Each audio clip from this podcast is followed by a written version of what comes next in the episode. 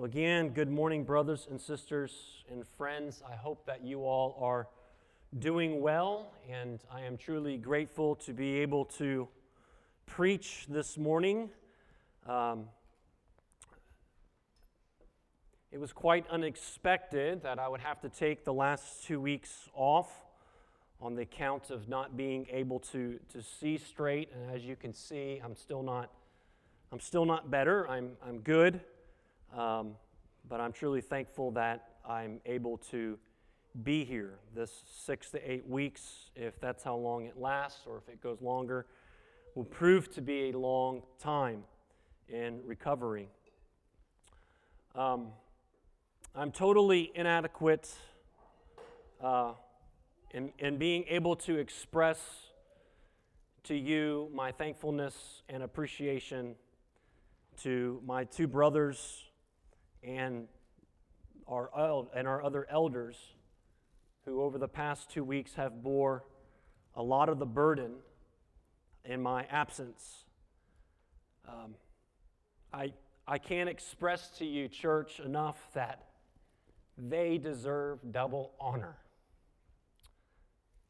by each and every one of us for leading us and laboring in the preaching of the Word of God, and neither of them, neither of them asked twice when asked to preach, or second guessed. It was only yes.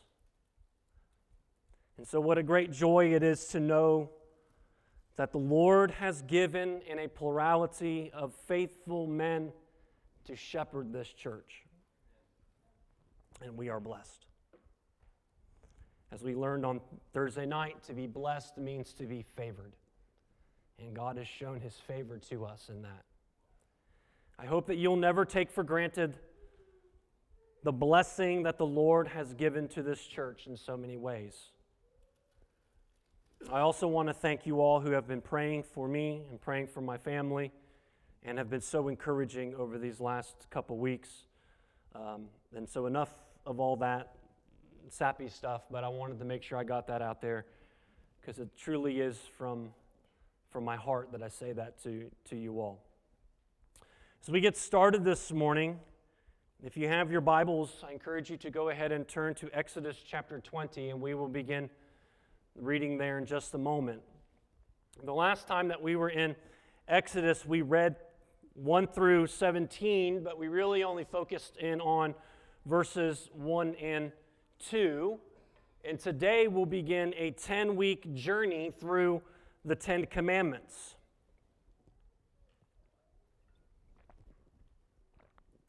And of course, we'll start at the beginning in verse 3 today. However, before we do that, I want us to see really quickly importantly, the, importantly, a theological baseline of the Ten Commandments. So, as a reminder of this theological baseline of the Ten Commandments, or a better name for the Ten Commandments would be the, would be the Ten Words, or also known as the Decalogue. Dec, ten, log, words. Ten, ten words. And first is we want to see is that this is a covenant of grace. And that is the order of salvation is important and necessary in understanding the 10 words and the law that is about to come. Verse 1 and 2 And God spoke these words, saying, I am the Lord your God who brought you out of the land of Egypt and out of the house of slavery. Again, first and foremost, God saved his people. He saved his people before he gave them the law. God has extended and given his grace to save them before he gives them the law and this new covenant. And secondly, this law points us to the will of God. The law showed Israel what it means or what it meant to be the people of God. They were to be obedient to Him because ultimately the law of God, this covenant that God is having with His people, reflects His will to them. In His will, the will of God, is the outpouring of His very nature, His very nature of holiness and righteousness and His goodness. And as his people, as Israel, as his people, they were to reflect his will to the world. So keep my commandments. Yes, we are under the new covenant, the law of Christ, as we unpacked last time we were together and what that means. But the 10 words still show us the law of God, the will of God, excuse me. In fact, Jesus uses these commandments to show us the, the depth of the will of God for our lives. Right? So, so in our lives, Jesus commands and tells us that we're, we're, not just to, we're not just to strive to not be murderers or a liar or an adulterer or even compare ourselves to others in those ways or us being lesser in those ways. But as Jesus says, we are not even to harbor hatred in one's heart, for that is murdering someone in our hearts, or to look lustfully upon another, for that is adultery. But we are to also love the truth in all things. The law doesn't go away because it still serves as a barrier for us to walk in holiness according to the will of God. So we don't tear the Old Testament out of our Bibles. We're not just wasting our time talking about Exodus, nor can we just skip over. Romans 14 or 15 4. The law is, is there for the church at this time in redemptive history, still for us to look at through the lens of the new covenant because it teaches us the will of God. It teaches us how to be obedient and follow God.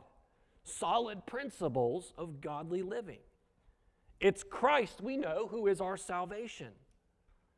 It's Christ who we identify ourselves in. It's not the law. We don't identify ourselves as law keepers, but it's its job as the law is to show us God's will and how we are to be obedient to Him. And lastly, this law points us to our need of a Savior right? Just as God saved his people, showed them, I have to rescue you first. And he does. And as we talked about last week, how Romans 3 tells us that, that no one will be declared righteous by what? By the works of the law. It's not made to be our Savior. The law is not made to be your Savior.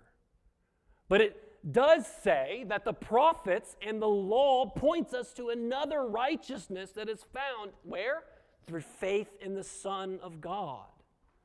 And through the life of Jesus, he has proved to us that he is the only one who is righteous because he alone has lived that perfect and sinless life, fulfilling the law of God, completely fulfilling the will of God. And so now, with that baseline, that theological baseline, we are now ready to look at the first word. So, Exodus chapter 20, verse 3. For you shall have no other gods before me. And this is the word of the Lord. And may His Holy Spirit move in our hearts to hear and to see His glory and our joy. Amen. Jesus told us when he was questioned by a bunch of scribes, hypocrites, they were trying to trick him, and they asked Jesus, they said, What is the greatest commandment? And Jesus said, To love the Lord your God with all of your heart, and with all of your soul, and with all of your mind, and with all of your strength and he gives them a bonus. He says, Here's the second you shall love your neighbor as yourself. Now, I know that that's not the, the word or the commandment that we just read there in verse 3. What we read in the first commandment is, is the first, it's not the greatest. Jesus answered the question to them by quoting actually from the Old Testament. He wasn't making something up there. It'd still be the word if it was, but he was he was quoting back to the Old Testament. And he was quoting back to the Old Testament where there is this summary of all the commandments, of all the law of God. These 10 words, in a sense, summed up together the entirety of the law. And Jesus said that the greatest commandment, the sum of all the law, is to love the Lord your God. Now, I want us to just stop for a moment and I want us to just to ponder there. And if you're struggling on what to ponder on, let me help you. Think about how Jesus is implying correctly that you and me can and should, ready, love God. He is implying that you can and that you should love God. Does that not smack you in the forehead or stop you in the tracks like it, it does to me? That we, or, or maybe this is just, just, just me who, who struggles on a daily basis to truly love even my own loved ones with a pure heart and with pure motives. That we are now commanded by the Son of God in our weakness and in our absolute failure, day after day after day, to love the Lord God.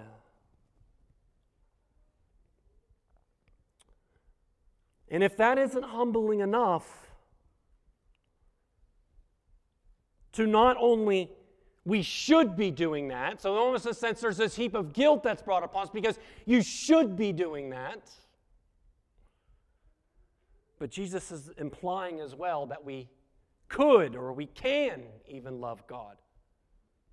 Because why else would he say it? That feeble, sinful, weak creatures as ourselves can love God. Is there anything of greater value? Is there anything of supreme worth or beauty or joy or even more glorious that we can love and ideal rather than the one and true living God? The greatest, supreme being in all the universe. If you can think of another, if you can think of something that is more lovely or something more desirable or good in this life or in this world or even another God, then I would say you have already have broken the greatest commandment, meaning you have broken all the commandments. We say often in our Christian circles, in our church, and we say correctly that we desire to glorify God, that we want Him to receive all the glory. We sing, To God be the glory, Soli Deo Gloria. But often that can mean to us that's just giving props to a distant or transcendent God or King of Kings. We forget that also what it means to glorify God is to love Him. That in our loving of Him, in our adoration of Him, and the desire of Him is glorifying to Him. Our glorifying of God, brothers and sisters, isn't distant, but it's right here in our hearts,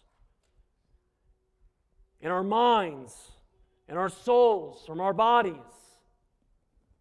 Now back to the pondering you and me, we get to love God. And this may be difficult not only to comprehend and to understand, but it's also difficult in practice because we are sinners. We're vile and we're deceitful in our own hearts. Even as redeemed creatures, we are still, there is a, such a wicked nature about, about us still that still needs to be subdued by the Spirit. And we work in that sanctification and we trust in the Lord for His work, as was prayed this morning, from one degree of glory to the next. But we are still weak. and we still fall woefully short of the glory of God.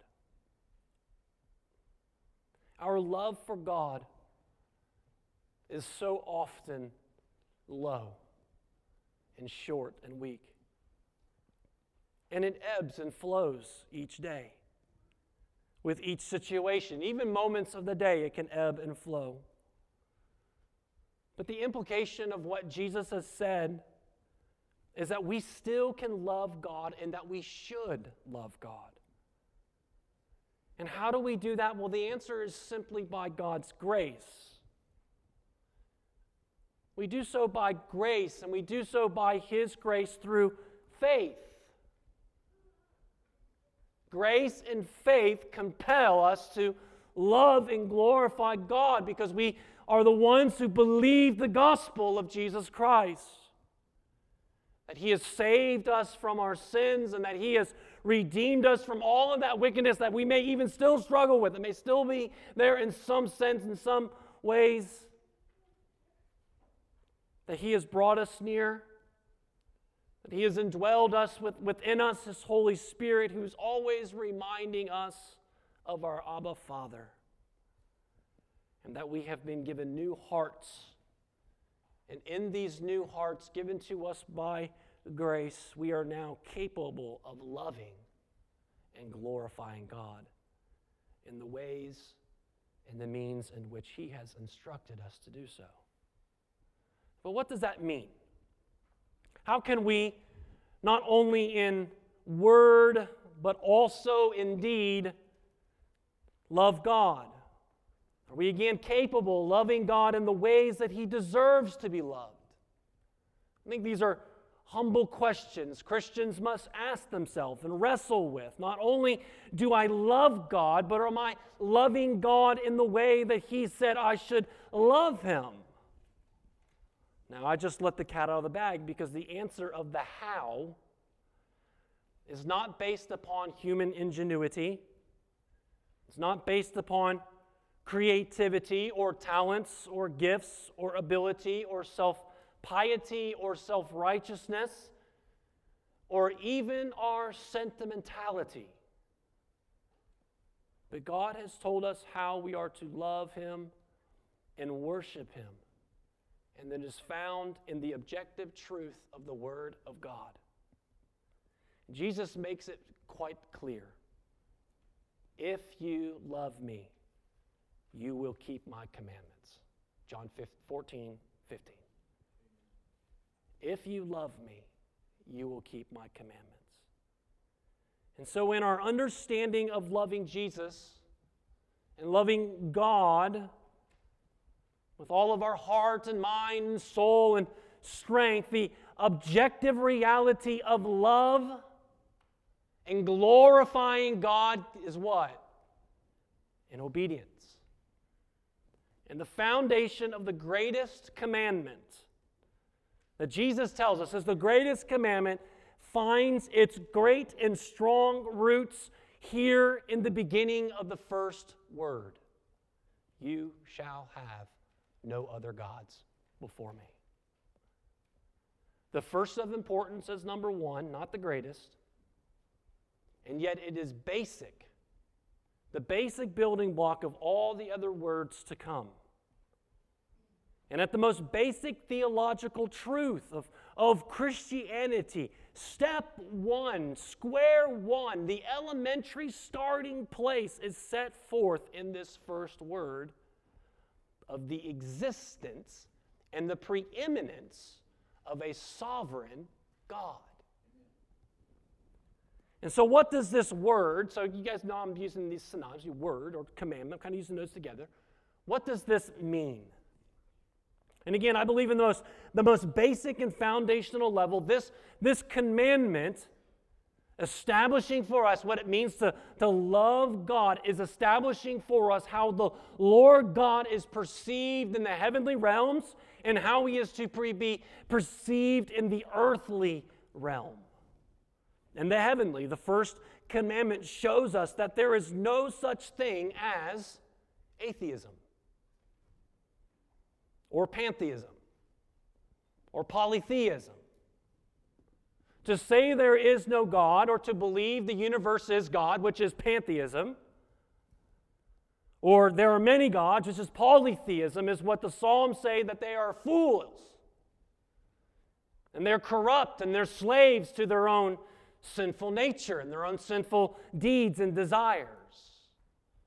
The assumption in this first word, this first commandment, is clearly perceived. It's clearly worded without mistake that there is only one true God and there are no others. Now, that's a pretty bold statement, especially when you read again the first word. It might sound a little confusing because, in the plain reading of this commandment, it might seem to acknowledge the existence of other gods. If you shouldn't place another God before him, doesn't that imply that there could be other gods? Well, historians have suggested that ancient Israel were first henotheists, meaning they believed in the existence of many gods, but they chose only to worship Yahweh. And historically, Israel, as we know, as we look in the scriptures, they struggled, to say the very least, with false gods and idolatry. Abraham, the father of Israel, was called out of an idolatrous family and culture. When working for, for, for Laban, Jacob encountered the, the worship of many false gods. In fact, one of his wives, Rachel, even took the house gods with her when they left the house of Laban.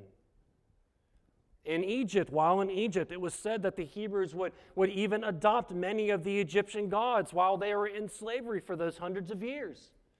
The 10 plagues, again, helped to serve to dismantle their dependence and their worship on those false and fake gods, and then to look only and trust in the true and living God that was going to save them and ransom them and redeem them. We know that the golden calf is about to happen in Exodus 31 and 32, which is a gross example of disobedience of this commandment. At the end of Joshua's ministry, he, he gives the stirring message to choose and serve the Lord God only.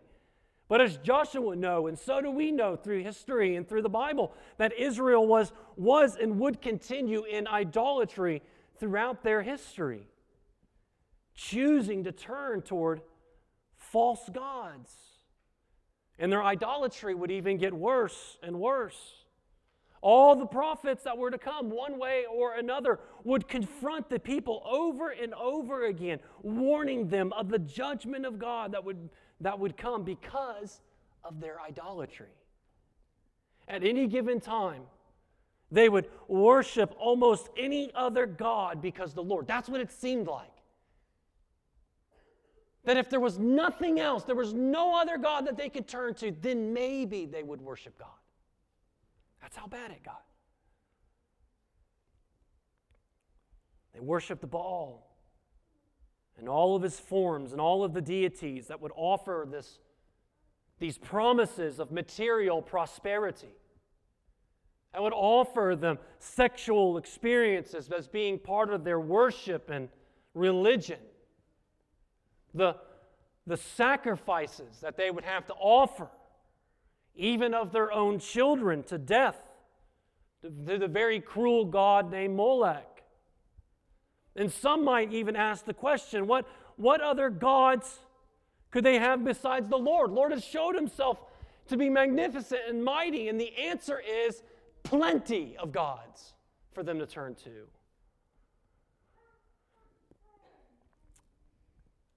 You know, being elite modernists, we may ask how could they have fallen to such foolish things? How could they fall? How could they be such fools to, to, to, to, to be looking toward and to, to fall, uh, to, to, to be duped into following such cruel and demanding and perversive gods? Isn't that the perceptive question of our day? Should we look around at our very own culture who claims and proudly boasts very loudly in just about every form of media and cultural element there is no God.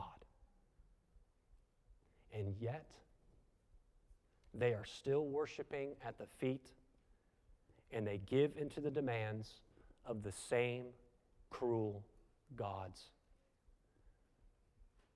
And therefore, they are living the same perverse and cruel worship of the creature rather than the creator, even to the sacrificing of their own children. They give and they give and they give. Oh, church, our world, as non religious as it claims to be, is just as religious and pagan as it ever was. Secularism is a religion in its most wicked of forms because it dupes you into believing that there is no deity when absolutely they are worshiping a deity wholeheartedly, the spirit of the age, the self. It's called something else, and they give it different names, but the roots and the end is still the same. So, are there other gods? Are there truly other gods? Is this third commandment implying then that there are other gods? And the scripture answers that question for us, and that is Isaiah 45 21 says, Declare and present your case. Let them take counsel together. Who told this long ago? Who declared it of old? Was it not I, the Lord? And there is no other God besides me, a righteous God and Savior. There is none besides me. I think that's, again, pretty clear. There is no other God beside me. There is none besides me. Let's go to the New Testament, 1 Corinthians chapter 8, verse 4. The Apostle Paul addressing the worship of idols in a, in a church that exists in a culture that is full of religious idols. And here's what he says. Therefore, as to the eating of food offered to idols, we know that an idol has no real existence, and that there is no God but one. And so, biblically, answering this question, there is no other God. So, then what is this first commandment implying? Well, the answer is this is that even though Baal doesn't exist, Baalism does. The worship of Baal does exist. And if these things do exist, then the heart of man will always be drawn into the worship of false gods. The way to understand this from the text is to consider the important phrase, before me. In that time, all other ancient gods existed within a pantheon of gods. And so, the language in this commandment for Israel is to never construe the Lord as operating within a community of other gods. He works alone. Why? Because he is alone. His authority is absolute. Why? Because his divine power has not been distributed among any other gods. And if the Lord doesn't share his power, or his authority or his jurisdiction with any other gods, then they are then they are not gods in any sense of the word. Which is exactly what Isaiah was saying, which is exactly what Paul was saying. They're worshiping idols, but they're really not. They're nothing. They're trinkets. They're pieces of trash. There's only one God. And the first commandment is not insisting on the existence of other gods, it's actually dismantling the notion or any thought of another God. Which then means, by application, to us, to Israel, and to us, do not worship them. Do not worship them because they have no status. They have no power, they have no authority. Why? Because they are not real. And this command is for each and every one of us to consider. It's to consider individually about ourselves. It says, You shall. You shall is, is, is not the second person plural, you all, but it's the second person singular. You. You shall not. Do you seek? Do you desire? Do you love? Do you worship anything other than the Lord God exclusively?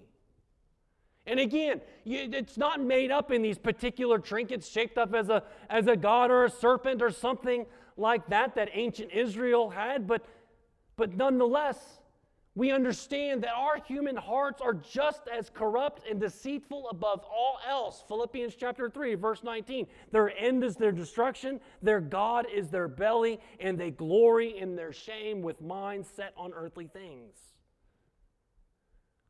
You better believe that we have a tendency to put other gods, as fake as they are, we, we, we put them up as rivals to the Lord. And I'll give you the three biggest examples categories sex, money, and stomach. The rulers of man then are the same rulers of man now. And they enslave us to pursue these things. They enslave us to pursue pleasures and possessions and position above anything else.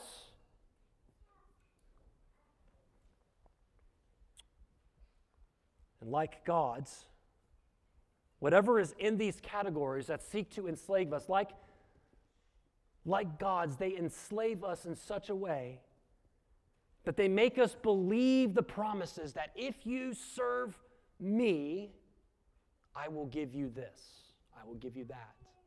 So bow give, sacrifice, worship. And even good things become our gods. Good things uh, and even fun things. Again, pleasures, possessions, position, money, even good things such as sports. What an idol that is to our culture.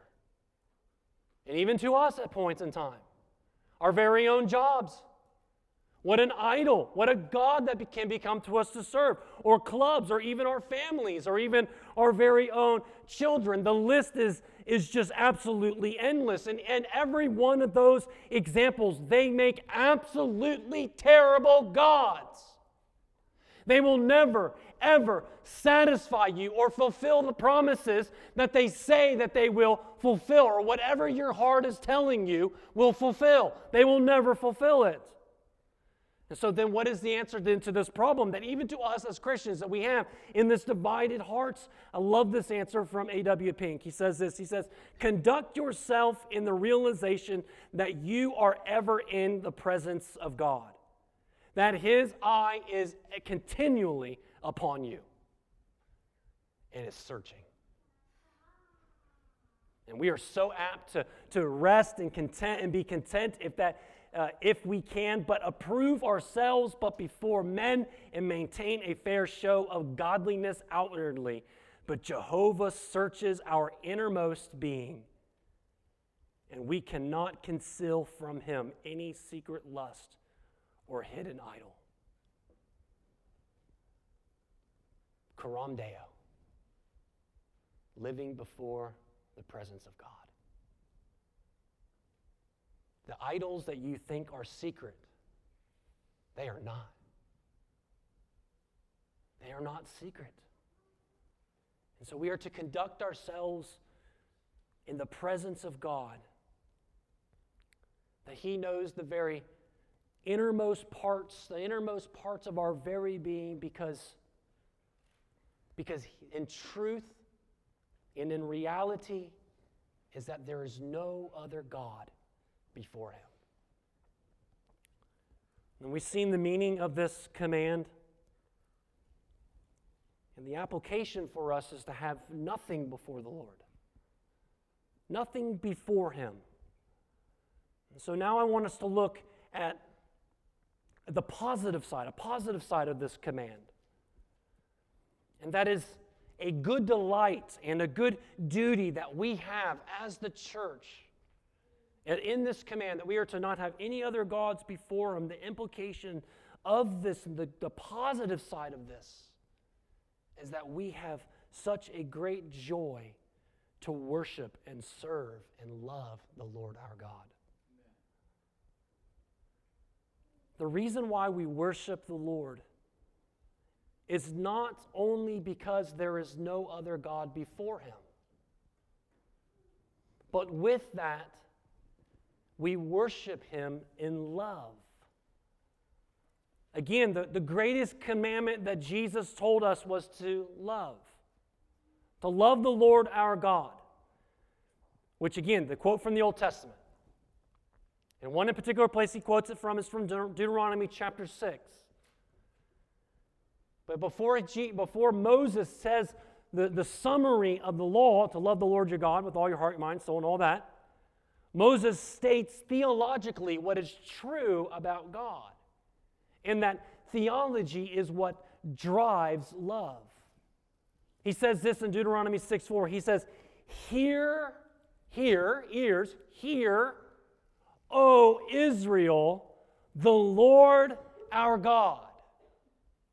There's this call. Hear, O Israel, the Lord our God. Here's the, the call to, to remember, just like what we've been reading from Exodus 20, 1 and 2, is this remember who I am. Remember what I have done to save you and to redeem you. Hear, O Israel, Yahweh your God is right there. And then we have this massive theological statement right after that. The Lord, the Yahweh, Yahweh is one. The oneness of God. Meaning he is one in unity, but also he is one, he is the only one. No other God can be identified with him. And there he is, the only one who has the right to demand you to love him is because he is the one and only true and living God. And that's why verse 5 of Deuteronomy 6 5 love the Lord your God. The theology of the oneness of God drives our love for God. Not only does the Lord have the right to demand the worship of his creation because he is God, but, brothers and sisters, we worship or love him not just out of the duty of being creatures but we worship out of the delight and the joy, and we love Him because He is the only true and living God, and this true and living God has come and He has saved us. Hallelujah. As we sang this morning for the magnificent, marvelous, matchless love of God was manifested to us in the presence of his Son, whom he sent to be a ransom for us. And by his Son, through the sacrifice of his Son, the Passover lamb, he has saved us. He brought us out of our slavery to the wicked, demanding false gods that we willingly subjected ourselves to. And it's because of his love that we are gathered here this morning. Not just out of duty, but out of delight. The delight of love. The love for the God who only is, the one and only. The church gathers, as Psalm 29, verses 1 and 2 say, ascribe to the Lord O heavenly beings. Ascribe to the Lord glory and strength. Ascribe to the Lord the glory due to his name. Worship the Lord in splendor and holiness. That's what we do in our singing. It's what we do in our prayers. It's what we do when we when we sit humbly under the ministry of the word of God over our hearts. We are now as you're listening to the word of God being preached, we pray now that our hearts are ascribing to the Lord. We are ascribing to the Lord our love and our joy for Him because we need Him. We need His presence. We need His power. We need His work in, his, in, our, in, our, in our lives. And so we worship Him when we love Him because He is the one true God.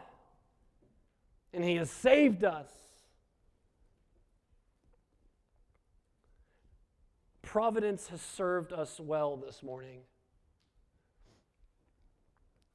In the reading of our confession this morning, Abby, would you put it back up? In the reading of the 1689 Confession of Faith of God, now put the other one up, the one we read today. We'll do that one in a second.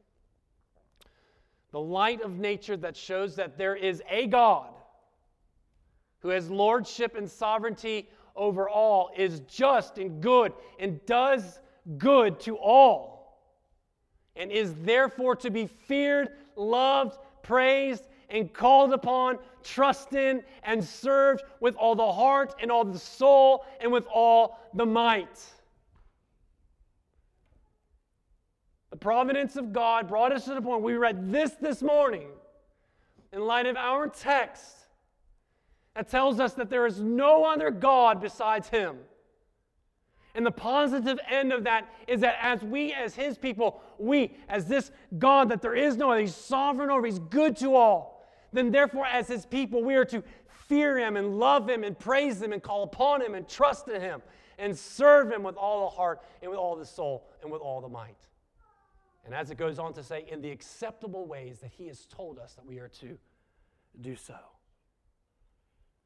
Uh, another confession that is hopeful that is from chapter 2. He says, God having life, glory, goodness, blessedness in and of himself is alone in and unto himself all sufficient, not standing in need of any of his creature with he hath made. Meaning, he doesn't need your love. He's not lacking your love. He's not lacking your worship or, or any of those things. He is in himself all sufficient,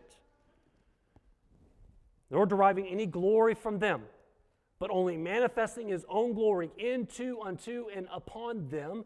He is alone the fountain of all being, of whom, through whom, and to whom are all things. And he hath most sovereign dominion over his creatures to do by them for them or upon them whatsoever himself pleases. In his sight, all things are open and manifest. His knowledge is infinite, infallible, and independent upon the creature, so as nothing is to him contingent or uncertain. He is the most holy in all of his counsels, in all of his works, in all of his commands. To him is due from angels and men whatsoever worship, service, or obedience as creatures they owe unto the Creator, and whatever He is further pleased to require of them. So, how then do we love and how then do we worship the one and true and only God? Well, let me give you four suggestions. First, diligently seek for a lifelong, fuller knowledge of Him in the only place He has revealed Himself in His Word. Yes, I know He has revealed Himself in creation. Now, you guys are going to correct me on that. But where He has revealed Himself for us to know Him in the fullest of, of knowledge, we, we understand that it comes from His Word. You cannot worship an unknown God. And if you try to, you will end up worshiping something else, if not everything else. Ask liberal churches that are not churches. They have foregone God's Word and they worship everything else but God. Let it not be said of you. Let it be not be said of me but know God fuller and commit yourself to a lifelong commitment of knowing Him from His Word. Commit yourself to be a student of His Word, to not just be full of knowledge. Who cares about knowledge? Commit yourselves to the knowledge of God. And that knowledge that leads to love and worship. If it's not leading to love and worship, you're just a Pharisee. You're a hypocrite. You're the scribe that's asking Jesus, What's the greatest commandment, Jesus? You're just one of them. You just know a bunch of junk, but you don't know that it's supposed to lead you to love God. And simultaneously, as Jesus says, the second greatest commandment, to love one another. If it's not manifesting itself in those two ways, you are not truly allowing the fullness of the knowledge of God indwell within you and really transform you. You're just becoming arrogant and ignorant. Repent of it. Second, yearn and desire for the Lord and the joy that only is found in Him. I know that sounds cliche. But what we desire, what we go after, what captivates our hearts and our minds the most, reveals a lot about us. If you're not pressing in, if you're not leaning into Him by faith, then you'll be missing out on the whole point of this command to love. We can be very heady and less feely around here. And yet, the love for God should stir the very the deepest emotions and feelings within us. I mean, as David said in Psalm 42, verse 1, as the deer pants for flowing streams, so pants my soul for you. That's a lot of feeling. Lot of need, a lot of desire for God. Third, fear the Lord with an awe of his glorious majesty, his supreme authority and holiness, so that you will love him in obedience to his word. Again, as Jesus said, if you love me, you'll keep my commandments. Keeping a right, God centered, Christ exalting theology guards us from the sin of idolatry. And fourth, worship the Lord according to his word. Put what he has told us that is pleasing to him in practice. How and what we pray matters. What we sing and how we sing matters. How we gather matters. And so, what will it mean in practice then for you? As you, if you, Lord willing, you implementing those four things within, within your life, what will it mean then in practice for you? That you implement those four things to cultivate that love and worship for the one and only true God. It means this it means that all the thousands of things every day that are pressing upon you, all the little things that take your time, all the unexpected things that happen that slow you down or whatnot, all the demands of your attention each and every day, all the schedules that you have to make. If you've been working on those four things and praying and depending upon the Lord and cultivating love and worship of Him, then you will look and approach all of those thousand things as places to lovingly serve the Lord God. To do all things unto the Lord, and to do your best for His glory and for His namesake. That, that perspective changes our hearts. And with our hearts, it changes our attitudes. Taking the hard the difficult, the drudgery of often of life, and in making it about the divine. When it comes down to it, the first word, you shall have no other gods before me, brothers and sisters, is not just this strict command of, of duty, but it's a command of delight. It's a command of worship, it's a command of love. And so, is, is there anything in your heart and in your life that you have added importance or necessity to the Lord? Have you added to, created in your life this pantheon of importance? And, and in a sense, God is maybe there and then existing around them in these other things. Have you put anything before Him or next to Him? And if you have, hear the good news that the good news is not this is where you have to exist the rest of your life in your sin and your nature, but the good news is the character and love of God. And in the character and love of God, God is forgiving. And He forgives us of our sin. In fact, this, that's the very point of the gospel. It's the very point of why Christ came, was to forgive us of our sin. And if the Spirit of God has shown to you where you have maybe failing in this area, where maybe you have failed to love the Lord sing, you know, single minded, the worship of God, or, or, or given over to something else of more importance than Him, then confess your sin to the Lord. Ask for His forgiveness. And help pursue those four things we identified earlier to cultivate a love and worship for the Lord as the one and true and only living God. I pray that we may do this and may do this together. And all of God's people say,